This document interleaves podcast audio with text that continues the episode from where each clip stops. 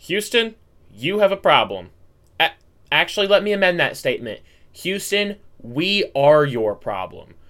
Courtesy of Hilton Magic and your Iowa State Cyclones, there are no undefeated teams remaining in D1 men's college hoops. That game sparked a series of mayhem in the college hoops world between Tuesday and Wednesday that included number one ranked Purdue falling to Nebraska, number three ranked Kansas falling to Central Florida, number five ranked Tennessee falling to Mississippi State, number four UConn barely surviving a scare by Xavier. Number 9, Oklahoma falling to TCU. Number 11, Marquette falling to Butler. 13th ranked Memphis needing overtime to survive UTSA. Number 18 ranked BYU losing in a ranked matchup to 14th ranked Baylor. And 17th ranked Colorado State losing to Boise State. Oh, and that's just in men's hoops. Women's hoops saw the 24th ranked West Virginia Mountaineers surrender a 19 point lead to Our Ladies in the Cardinal and Gold, who eventually ended up winning by 10. And 4th ranked Baylor losing by 21 points to an unranked Kansas squad. Every year it seems that there's one or two weeks that we deem upset week. And if this isn't a candidate for one of the best, most chaotic upset weeks of all time, I don't know what is. It's mayhem, and the pollsters are going to have no idea what to do with this. I'm all here for it. Today's Friday, January 12th. I'm Matt Mensen, and this is the Cornfield Sports Pod. I wonder what's going on at the Associated Press right now. Dude, the the journalists that have to vote on this, or they got their heads got to be spinning. And the week ain't done yet. Those uh those uh th- those ballots don't get submitted until Sunday night. So there's there's still more damage that can be done, and uh, you know what? I'm ready and waiting for it. Give it give it to me. Give me give me all the mayhem, all the chaos.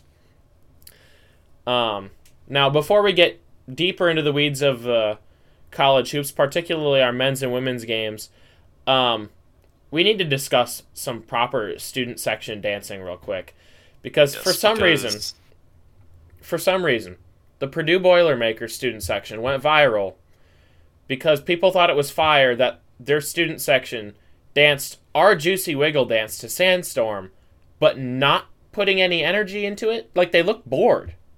They look so bored, and, and like I don't see anything that makes them stand out. No, It's like, the, the one thing. videos- One thing. There's a lot of places that do that dance to Sandstorm. Like that's there's nothing special about that. The only thing that was special about that video was the lack of enthusiasm that Purdue had. That stood out a little bit. Now the caption of the video said like, "This is fire." It was definitively less fire. There's there Okay. you you you could do it better. You play that song at Iowa State and tell us to dance to that that exact same dance, we will do it better. We do what is essentially the same dance to Juicy Wiggle better. You won't find a, a dance in a student section that is more enthusiastic than the Juicy Wiggle. The only one that comes close is probably Swag Surfing if you go down to the plains. That's probably the only one that comes close. But I mean, Juicy Wiggle in Ames, Iowa, people go absolutely bananas over this. And we also learned in volleyball earlier in the year that for some reason that dance also works to shake it off. So It does. when they won't play Juicy Wiggle for us, you know, we'll make it work to anything. Mhm. Um, and then also before we get into hoops, uh, the football coaching carousel is heating up. Now that uh, Nick Saban has announced his retirement and will no longer be coaching at the University of Alabama. Um, how do you fill shoes like that? Alabama what- head coach Matt Campbell. don't even. Don't. Ah. Ah. No, we we know they're not going to hire Campbell. They're only going to hire one of the biggest names out there, and Campbell has done just mediocre enough in the last couple years to stay off the radar. Um, which here I guess stay, fine so by me I'm at the happy. moment. So Yes, fine, fine by me. Absolutely. I'd I'd rather keep the best coach that Iowa State's ever had. But yeah, there's there's a laundry list of potential names that could uh, uh, replace Saban, some of which have been more prominent than others. Um, Dan Lanning has probably been the most common name that's been thrown around. Uh, it seems like coaches don't ever want to stay at Oregon for all that long, so you know maybe Dan Lanning comes back to the SEC. Uh, before he was head coach at Oregon, he was Kirby Smart's defensive coordinator at Georgia. So he is on the Saban coaching tree. Um, Lane Kiffin, also Saban coaching tree. You know, he used to be an OC at Alabama before he uh, uh, got his job at Ole Miss. Um, Mike Vrabel recently lost his job at the Tennessee Titans. You know, could he come back and coach college? We don't know. Uh, Kalen DeBoer just brought the Washington Huskies to a national title game, and he only has like three losses his entire head coaching career or something like that. It's it's kind of absurd between uh, JUCO, NAIA, um, Fresno State, and Washington. And he's got a few national championships from when he was coaching Sioux City. So, um, Steve Sarkisian, this one's getting thrown around a bit. To be honest, I don't find it believable. Texas is going to throw the bag at him to keep him. So, I mean, do you see any reason to not believe that one? I mean, it's Texas. If they throw the bag, then then is that even surprising? No, Texas will go well out of their way to keep Steve Sarkisian in town. I don't think that they're uh, they're going to let him go to Bama anytime soon. And then the other name that I find the most intriguing, particularly just because it would affect Iowa State the most, um, because it'd be affecting who we play. Um, and I, I don't think this is a particularly likely name to get hired, but Lance Leipold. What he's done with the Kansas program has been kind of kind of crazy to turn a program that was a perpetual bottom feeder into a contender year in year out and they haven't been to a Big 12 championship game yet, but if they do in the next year or two, that's not going to surprise me at all. So, Lance Leipold, I think, could be an outside uh, chance for that one. But with him not being on the Saban coaching tree, I think that uh, is a hindrance to him. Um, got a little bit of stuff here for volleyball. Blake. For volleyball, ISU grad Alexis Engelbrecht transfers back home to North Carolina after after I believe you assumed that that she was like all done, like with like her volleyball career and such. Like she like you thought she was putting up the jersey. No, that was so, Annie. That's Annie. She's done. She told me that herself. Okay. Um, no, I assume that Alexis is gonna grad transfer somewhere. Yeah. I mean, she's smart. Of course, she wants to stay in school, right? Um, yeah. but yeah, no, she's going back to her home state in UNC. Um, you know, after giving Iowa State, you know, four years, you know, she uh, she gave all you could ask for out here at Iowa State. Was a mm-hmm. fantastic mm-hmm. defensive middle. You know, best of luck to her out at UNC. Yes, absolutely. Um, now let's get into the weeds of men's now. basketball. Um, yeah, loss at Oklahoma, not a great game, just generally. It was uh, we we struggled to get any kind of momentum really in that game. For for a large part, it's just kind of back and forth, and uh, you know, you let Oklahoma go on a couple little runs here and there, and that ended up being the difference. Um, I don't know. You got any further commentary on that game besides that? Honestly, no. Just not just not one of our best games. Uh, for for a conference opener on the road, uh, like after like after us not really being used to being on the road a whole lot, then I feel I feel like that that was one of the difference makers for our guys. Yeah, I, I feel like you can call that game definitively mid. Mm-hmm. Um. Now the Houston game, on the other hand, was precisely the opposite. It was an excellent team game where there wasn't necessarily any particular player that stood out, and, I think there were moments from particular players that stood out. Um, you know, Hason Ward had some wonderful jams. Um, you know, Bob Jones being four for four at the free throw line was mm-hmm. absolutely amazing. And th- those four free throws, that's the margin of victory right there. You know, from a guy who's, you know, generally not the best at the free throw line, he came in when it counted, and goodness, Bob Jones absolutely instrumental to that win. Milan Momcilovic, uh, you know, clutch uh, jumper at the end, followed by two free throws to ice it. Um, and then, yeah, Milan and uh, Thiem and Lipsey were the only players to reach double figures in this game. So it really goes to show, you know, this was a team game. Yeah. Uh, the ESPN announcers called Milan Momcilovic's shot uh, near impossible. From that, that angle, like, yeah, because more likely exactly than not, you're going to hit the side of the backboard. That's a very difficult angle to hit. Um, you know, and, the, and the they said, fade, they, but... Go ahead. They said this was no accident. Like, he can play. Like they said, he could play. He, oh yeah, Milan's very talented. There's no doubt about that. He's one of the best freshmen in the country right now. Yes. Um, his his shooting uh, form is beautiful. Uh, momentum. I got to point out the momentum. Like in the first six minutes, like that just that just got Hilton on their feet. Um, it was a it was a sold out crowd, but with the snow and all, obviously a lot of people didn't show up. I mean, the upper deck was just not great, but it it felt like a sold out crowd still, like with with people just being that loud. Yeah. Well, when you go off on that kind of run to start the game, um, you know, when you get a big lead like that early on, you know, that gets a, an underdog team believing. And it also exactly. gives them the cushion, and they needed that cushion to end up winning this game. Did you but, just call our guys an, an underdog? Well, well when you're playing the when you're un, when you are unranked, and you're playing the number two team in the nation, and Vegas declares you as the dog because you know you get a higher payout. If if you're the underdog, then you're the underdog. The underdog is determined by dollars. So, I like the uh, the odds mentality, but yeah, the underdog is determined by dollars. Yeah, but here's here's the Otzelberger quotes. Uh, nobody's going to call us an underdog at Hilton Coliseum. I do love that. I do love that inspo. I love I love that motivation to his players. So the thing right. is, though, sometimes I think being the underdog gives you that chip on your shoulder, where you say, you know what, maybe we're the dog, but we shouldn't be. um, and I think that that was one of those games where where they just showed up and said, you know what, we're going to be the better team.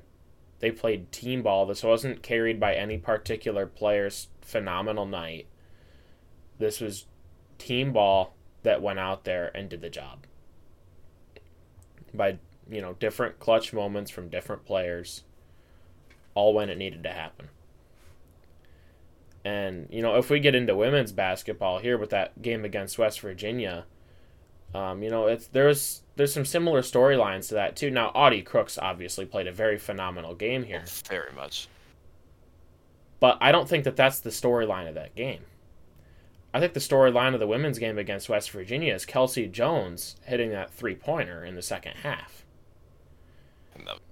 Because even though that's the only points she scored in the entire game, after that the floodgates opened. That was it just took one domino to fall, and then the rest of it to chain reaction. That got the team believing.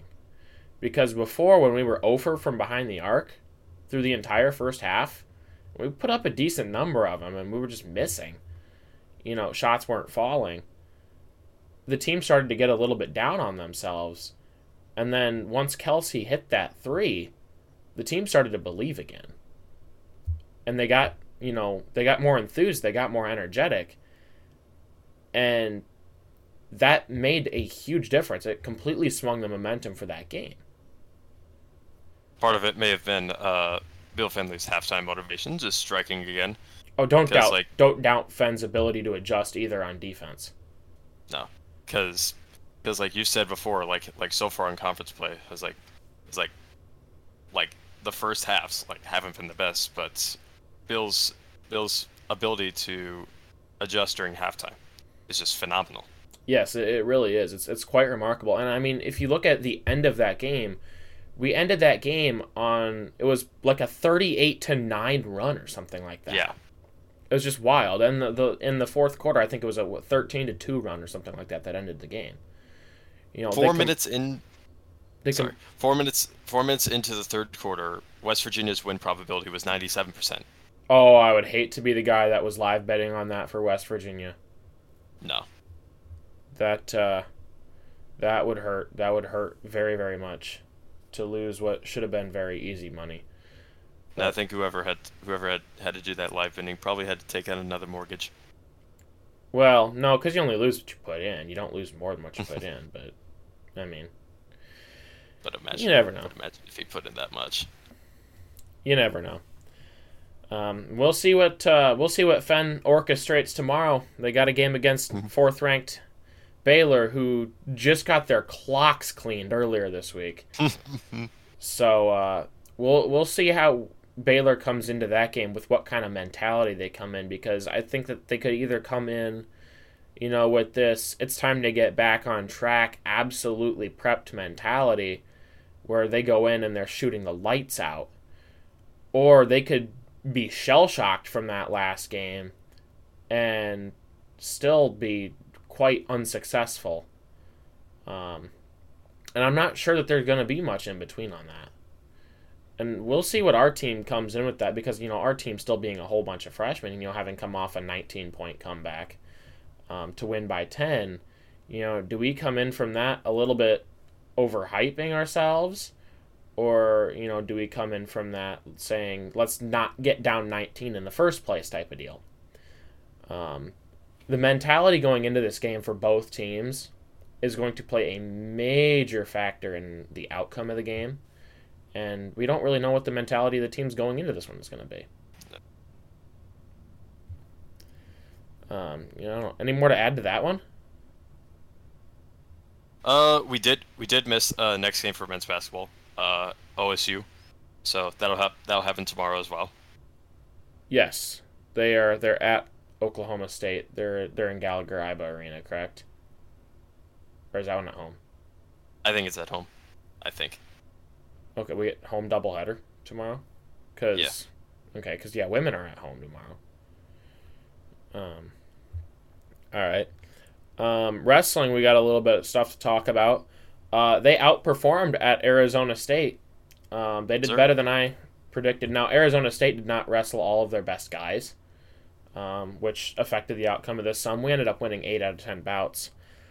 Um, we got some some statement wins here. Uh, 141, uh, number uh, 12th ranked Anthony Echemendia, uh, tech falled Cody Foot in the second period. Uh, 451 tech fall.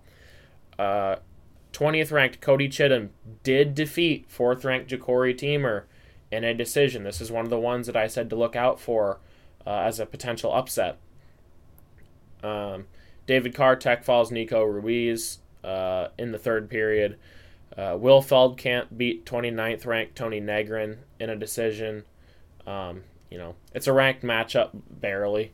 Um, you know, with Will being in the top 10 and Tony Negron, you know, being 29th ranked by some, uh, you know, not ranked in other places, you know. And then the marquee matchup of the night uh, was Younger Bastida and Cohlton Schultz.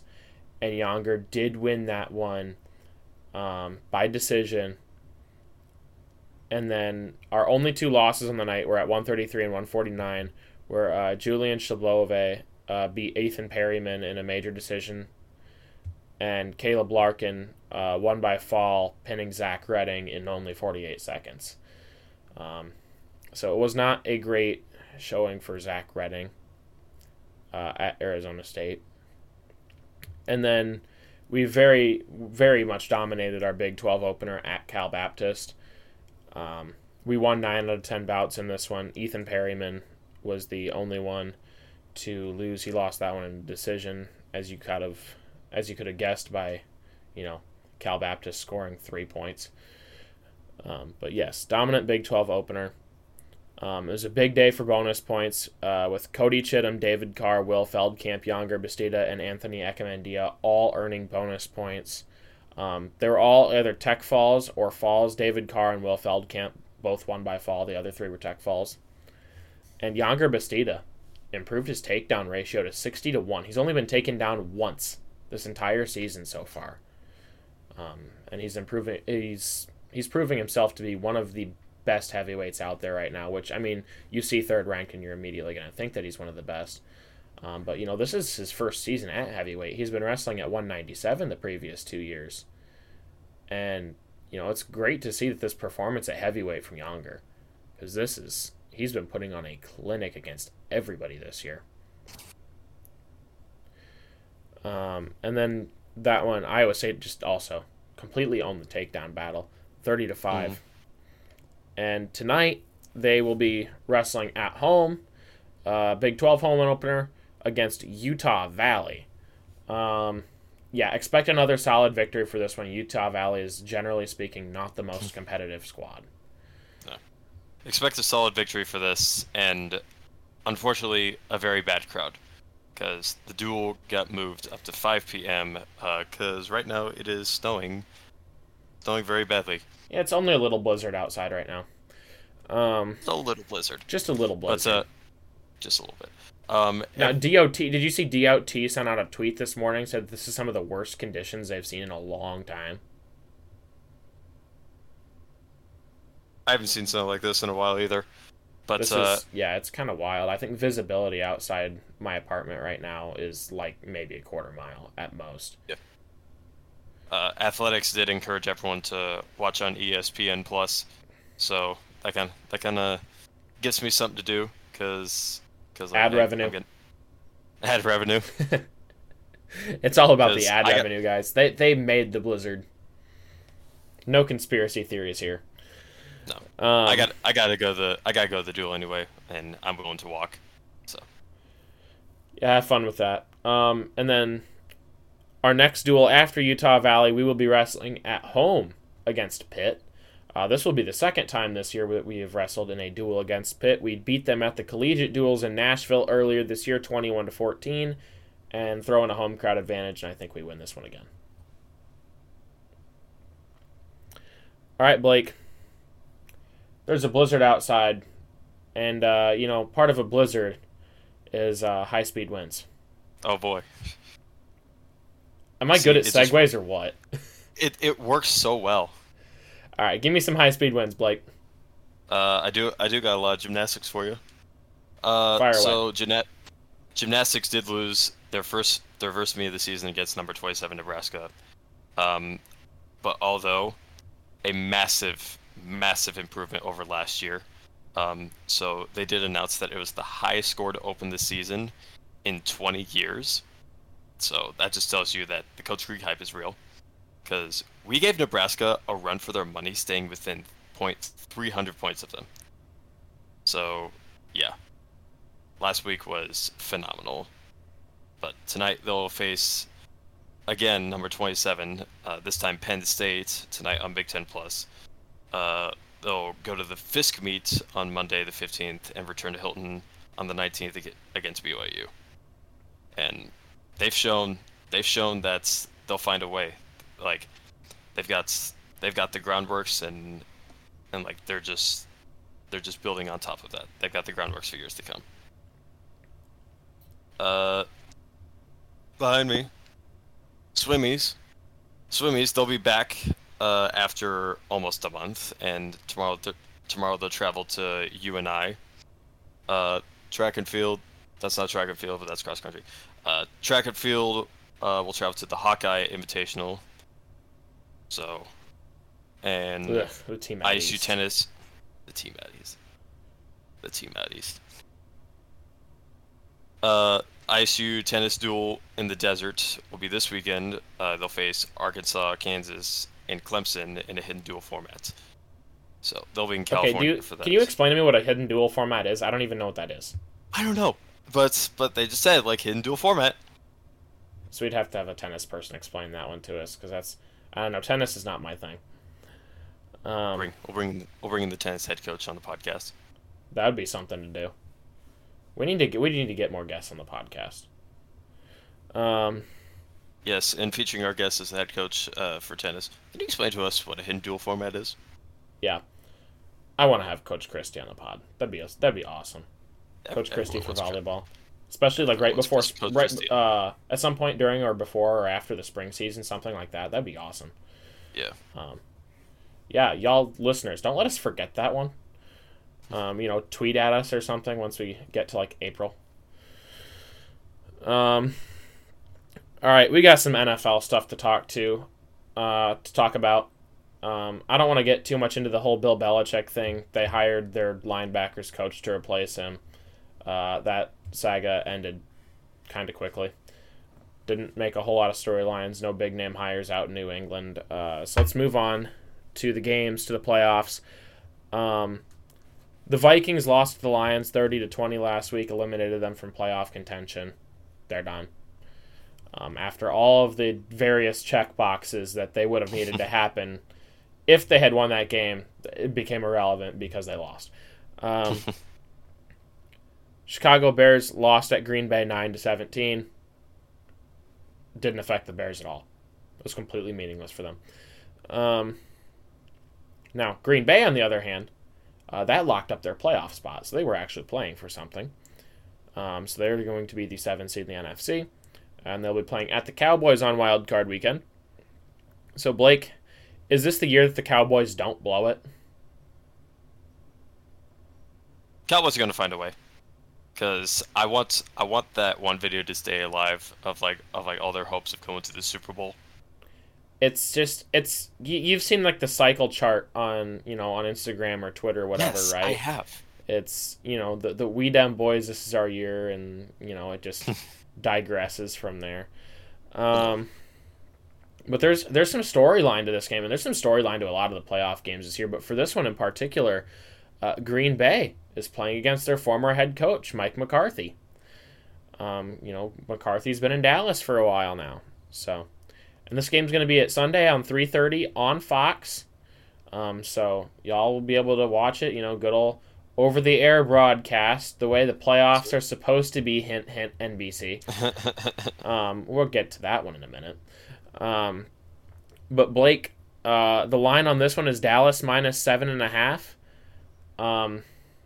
To be honest, I don't think the Packers really are as good as they've been playing the last few weeks. I think it's a little bit fluky.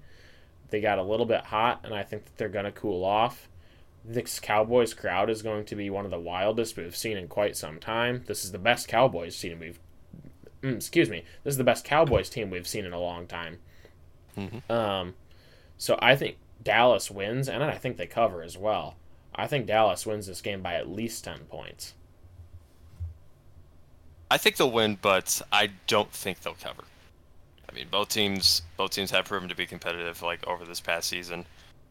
But uh, Dallas, like Dallas, really surprised me for once, like this season especially. And and like the home crowd's going to be there. I don't I don't think it'll it'll be enough like for them to actually cover. But I think they'll get a win out of this. Good teams win, great teams cover, and this is the greatest Dallas team that I've seen in a very long time. Um, so I think I think that Dallas is almost certainly going to end up covering this, but we'll see what ends up happening on Sunday when that actually happens. Um, let's go to the other uh, team in the playoffs that we cover, the Kansas City Chiefs. They had the third seed in the AFC locked up a couple weeks ago. Uh, they had their backups play against the Chargers, um, and the backups did just enough to win a game that had no effect on anything at all. If ever there's a meaningless game, that was a meaningless game. Seeding was already locked up, charges were eliminated, it didn't matter. Um, but wild card weekend, um, the only th- game that was really affecting the Chiefs uh, in Week 18, and this is going to determine wild card weekend, was uh, Bills and Dolphins. Loser was going to end up playing the Chiefs at Arrowhead Stadium in absolutely frigid weather. Uh, had the Bills lost that game, that might have been an advantage for the Bills, honestly, because they deal with cold more often uh, than the Chiefs do.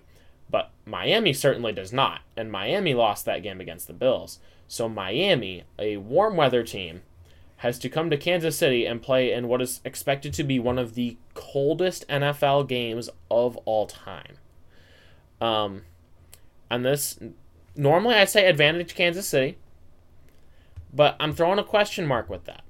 Because is it so cold that there's just no advantage at all? Because that, I mean, that that's a legitimate possibility. I think too is that there becomes a point where even teams that are used to colder weather, you can't prepare for that cold. Um, Yeah, now expect the ball to stay on the ground a lot because wide receivers are going to have frozen fingers and they're just going to struggle to catch the ball. Uh, this playing surface is going to be rock hard because it's going to be frozen.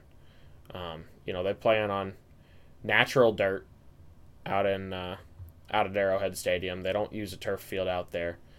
Um, and with that, you know, it's I, it might make this game a little bit more prone to injuries because that playing surface is going to be so hard. Um, and wear down the winning Couldn't team. imagine playing on that.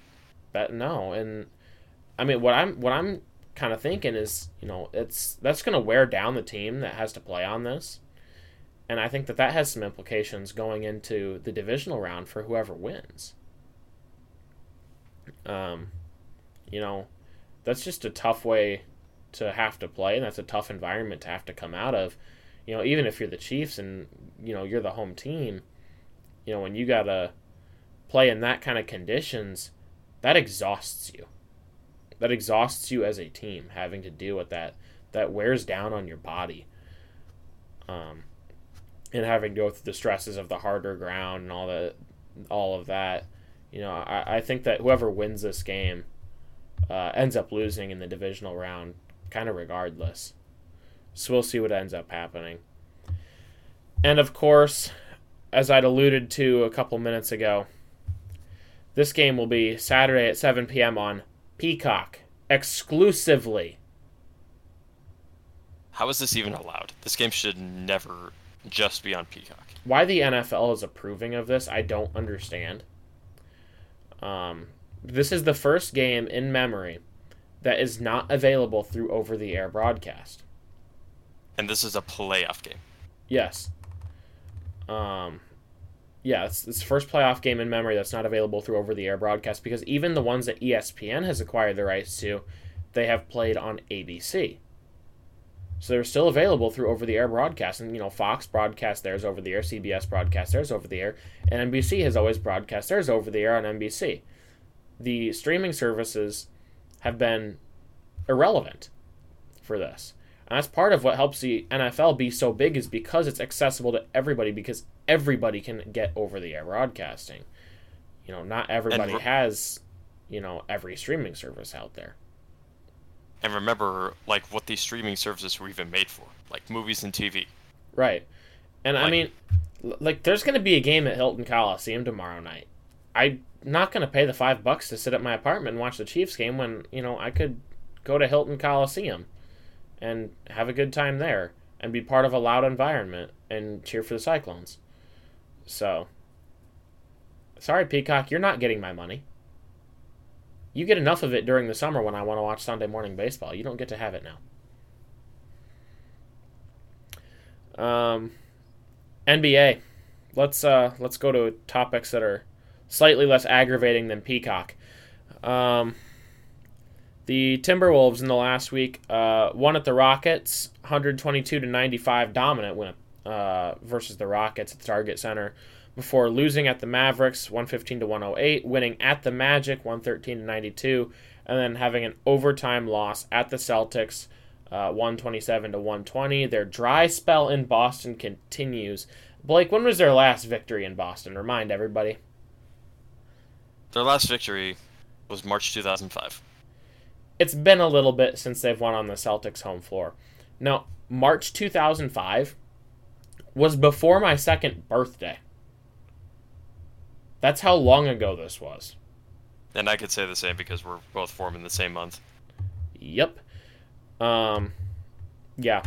Outside of game results here, uh, not much in the way of trade news from Minnesota, and I don't think that's going to change anytime soon. Uh, they don't have a lot of cap space, so they're likely not going to have any major trades happen. Um, and then upcoming here, they're going to be at home versus the Trailblazers and the Clippers before they head to Little Caesars Arena and play the Detroit Pistons. Then they return home to the Target Center and play the Memphis Grizzlies. Blake, give us an update on the Milwaukee Bucks. Go Bucks. No. All right. Previous week, uh, they lost. They lost to the Rockets and the Jazz. Uh, Gian- Giannis Antetokounmpo Uh, 48 points uh, against the Rockets, despite that. Also for the Jazz, despite his triple double. I mean, he's he's work he's working hard, but apparently the rest of the team isn't. It's it's the lack of defense. The Bucks have struggled on defense since they traded away Jrue Holiday. Uh, and then they had a very good very good win against the Celtics because they had a dominant first half there, and the Bucks were beating them so bad that in that NBA on TNT cut to the Knicks versus Mavericks game on Bally Sports while the Bucks game was still going. I'm a little curious to see how the rights work for that, but I that mm-hmm. that's mm-hmm, same. That's uh, I'm not even gonna bother with that right now. Um, well, they they market it they market it as like as like oh around the NBA, and and like it was like it was just, just on. Go to the stream and they just keep it on. No, but like this, like the Buck score was like just on the top right corner, and and like streaming's like streaming's done this before, like with uh, the 49ers and the Tampa Bay Buccaneers when Brock Purdy was playing. And then they just switched to another game. It was still on Fox, but they just switched to right. but it's, it's one thing when you switch to another game that you own the broadcast rights for, it's different when you switch to a game that you don't even own the broadcast rights for. So I don't know what kind of you know backroom negotiation happened or whatever to make that one happen. Nah, me but neither. where you just end up with switching to Bally Sports mid game on TNT. Um, because and, and and I know that there's some other stuff that happens with Bally Sports, you know, and, and other RSNs. Um, you know, but that's pre-negotiated stuff. Like I know uh, like when Missouri Valley games, Missouri Valley Conference basketball games, are played on NBC Sports Chicago, that's a rebroadcast of Bally Sports Midwest. Um, but that's you know that's a previously negotiated type of deal. You don't just see them up and decide to play something on a different RSN on their own channel. Um, that's a little bit of a weird one, but nonetheless, but, that's what that is what happened. So. But after that, they got upcoming games it's against the Warriors and the Kings at home, and then they'll travel to Cleveland for the Cavaliers. And of course, my beloved Bulls have had an excellent last week, if Look not a little bit um, stressful. Stressful but good. Um, they got the win at home against the Hornets, 104 to 91, before they had two overtime wins in a row. Um, the first one being at Charlotte, uh, 119 to 112 was the final score of that one, and then uh, win at home in the United Center against the Houston Rockets, 124 to 119. And it's good to see Zach LaVine and Nikola Vucevic both back in action at the same time. Um, but it might not be too long, and we'll see what ends up happening. Um, we might not have Zach LaVine in Chicago all that much longer if some of these trade rumors uh, end up being true because right now it looks like the one of the likely trade options is with Golden State for Zach LaVine. Um, Warriors are looking to add a number two store uh, scorer behind Steph Curry, and some of these Warriors players that are available for a trade, it looks like uh, Andrew Wiggins, Jonathan Kuminga, or the one that's interests me the most is Chris Paul, uh, even though he's you know aging a little bit now, but you know he is an all star. Um, and then you know, obviously the Bulls trade possibilities. Zach LaVine's the top of that list, and then also DeMar DeRozan. Um, and then if a trade doesn't end up materializing between the Warriors and the Bulls, uh, it might end up being because the Warriors are also interested in the Toronto Raptors' Pascal Siakam. So we'll see what ends up happening there. Um, for the Bulls upcoming here, uh, they're going to host the Warriors at the United Center before they have a road trip uh, to San Antonio to play the Spurs, and then they will head to Cleveland playing the Cavaliers, and then they will play at the Raptors in a national broadcast game on TNT. All right. It's uh it's cold outside. Let's hit the ice. Hockey time. Sure. Let's hit the ice. Uh, start with the Wild as usual. Got pre- previous week uh, they won against uh, the Blue Jackets in overtime, four to three. Matt Boldy with two goals and an assist. Brock Faber with three assists. Uh, yeah, Marc Mar- Andre Fleury. Marc Andre Fleury had a good night in that one. Yeah. And Marc Andre Fleury is now, um, sec, no, second or third, something like that, on the all-time wins list. He's had a good career. He has. Um, yeah, but yeah, uh, eight ninety three save percentage against the uh, the Blue Jackets. Pretty good. Yes, it was Uh, a pretty good showing. Uh, Cole Sillinger with the hat trick too. That was yeah, that was Columbus's only three points was uh, Cole Sillinger hat trick. Um, before the Wild would eventually go on and win it in overtime. Yeah. All right, Uh, and then and they then- had they got beat down by the Stars twice. You know what? You go ahead and talk about this. Oh boy. Uh, Matt Murray come, coming in strong for Dallas too. Uh, Flor- Fleury with uh, 800 percent in saves. They just need defense. And uh, yeah, they definitely need defense because when you when you think giving up four goals to nothing is bad, just wait for their next game. The second game was seven to two. Yep. They are they are 11. They're two. They're two and 11 in points. Yeah. No, you know Okay, your defense is bad when the other team hits the over on their own. But yeah, back to back losses against the Stars. Uh, but like Boldy recording, Boldy recording a goal and assist. Um, yeah. it's not a not a great game. Uh, that was that was the debut for former Iowa Wild goalie uh, Jesper Wallstedt, and um, not a great way to have your NHL debut. Nah, They've- Not a not a good showing. but he'll he'll learn. He'll learn. Just give him some time. Yeah, now it, it would help if uh, you know Minnesota's defenseman would step up a little bit and give him a little bit more cover, but that is uh, not the situation that he had to work with. So, No. back to back blowout losses to the Stars, and uh, upcoming Blake. Upcoming the guts uh, games versus versus the Flyers, Coyotes, Islanders, and then they'll travel to the Lightning.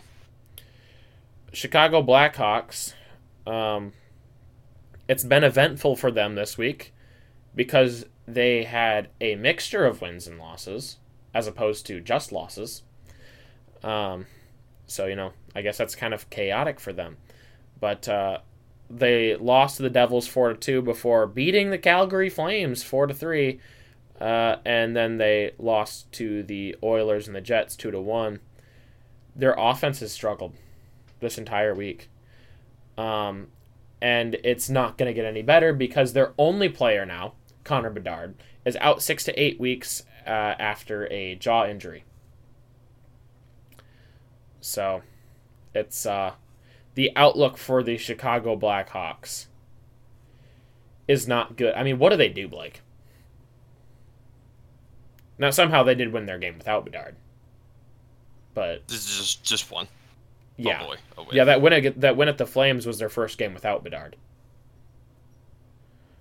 Um, yeah. So and then now they did have a new goalie in the net. Uh, Dan Vladar. Uh, new goalie in the net.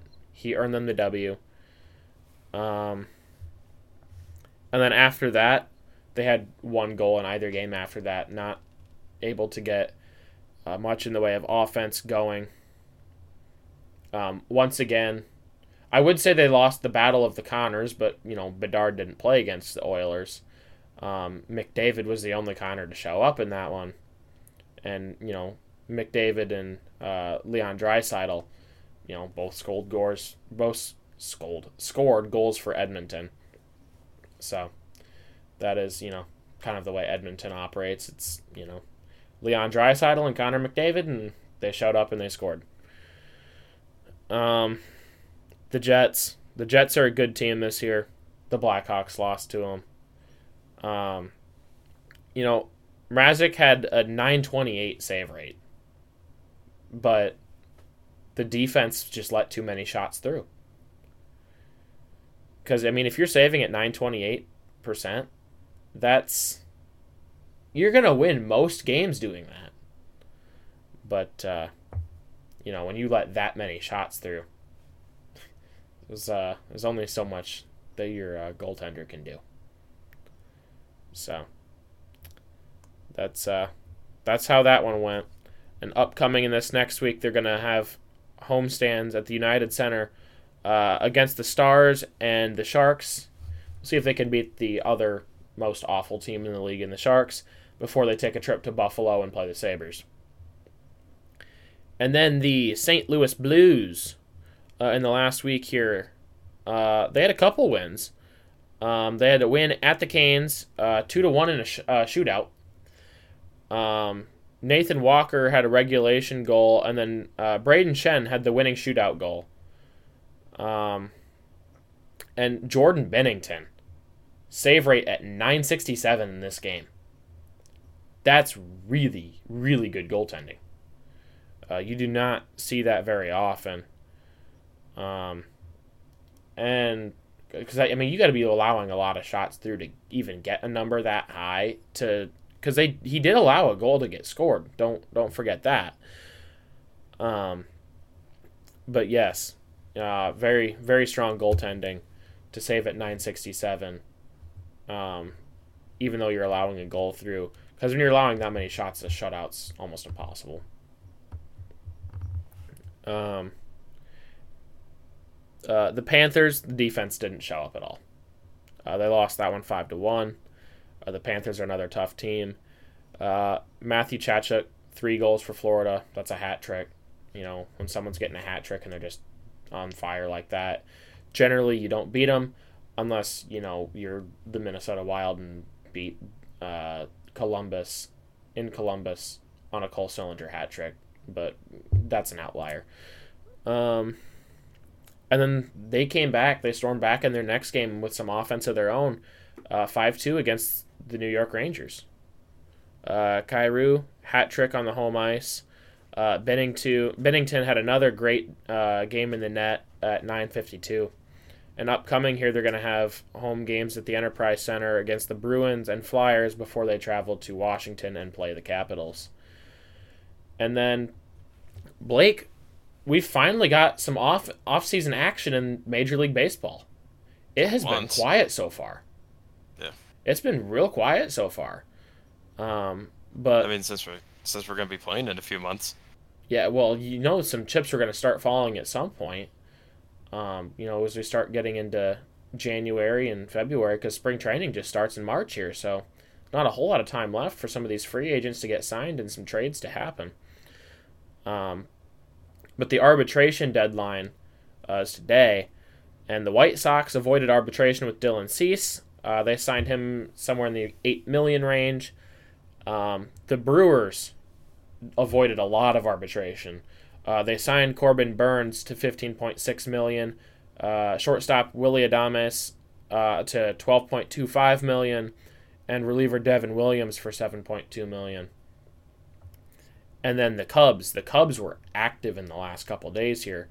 Um, they signed uh, Japanese pitcher Shota Ima- Imanaga um, to a four-year, fifty-three million deal, um, and that effectively curtailed any rumors of Dylan Cease getting traded uh, back to the Cubs from the White Sox. That was before Cease signed uh, the uh, the arbitration agreement. Um, Marcus Stroman is officially out of Chicago. Um, he signed a two-year, thirty-seven million deal with the Yankees. You know, he was a free agent. The Cubs, you know, could have made a move to get him back, but they did not. Um, and then the Cubs made a big uh, prospect deal with the Dodgers. Uh, they're getting infielder Michael Busch, who is sixth among Dodgers prospects, and then they're also receiving Yency Almonte. Uh, both of those players uh, played a handful of games in the big leagues, and the Cubs, uh, in order to get those, traded pitcher Jackson Ferris, who was 14th amongst their prospects, and they also traded single A outfielder uh, Zyhir Hope to Los Angeles. Uh, follow the Cornfield Sports Pod on Twitter. Uh, you can find Blake. Find me at BlakeAttack1846. Find me at the Mensen Minute. Of course, follow the podcast itself at C Sports Pod. Uh, hit that follow button on Spotify, the plus button on Apple, subscribe on YouTube and on Rumble. This is Blake Peterson. I'm Matt Mensen. Our producer is Vinny Cataldo, and this has been the Cornfield Sports Pod.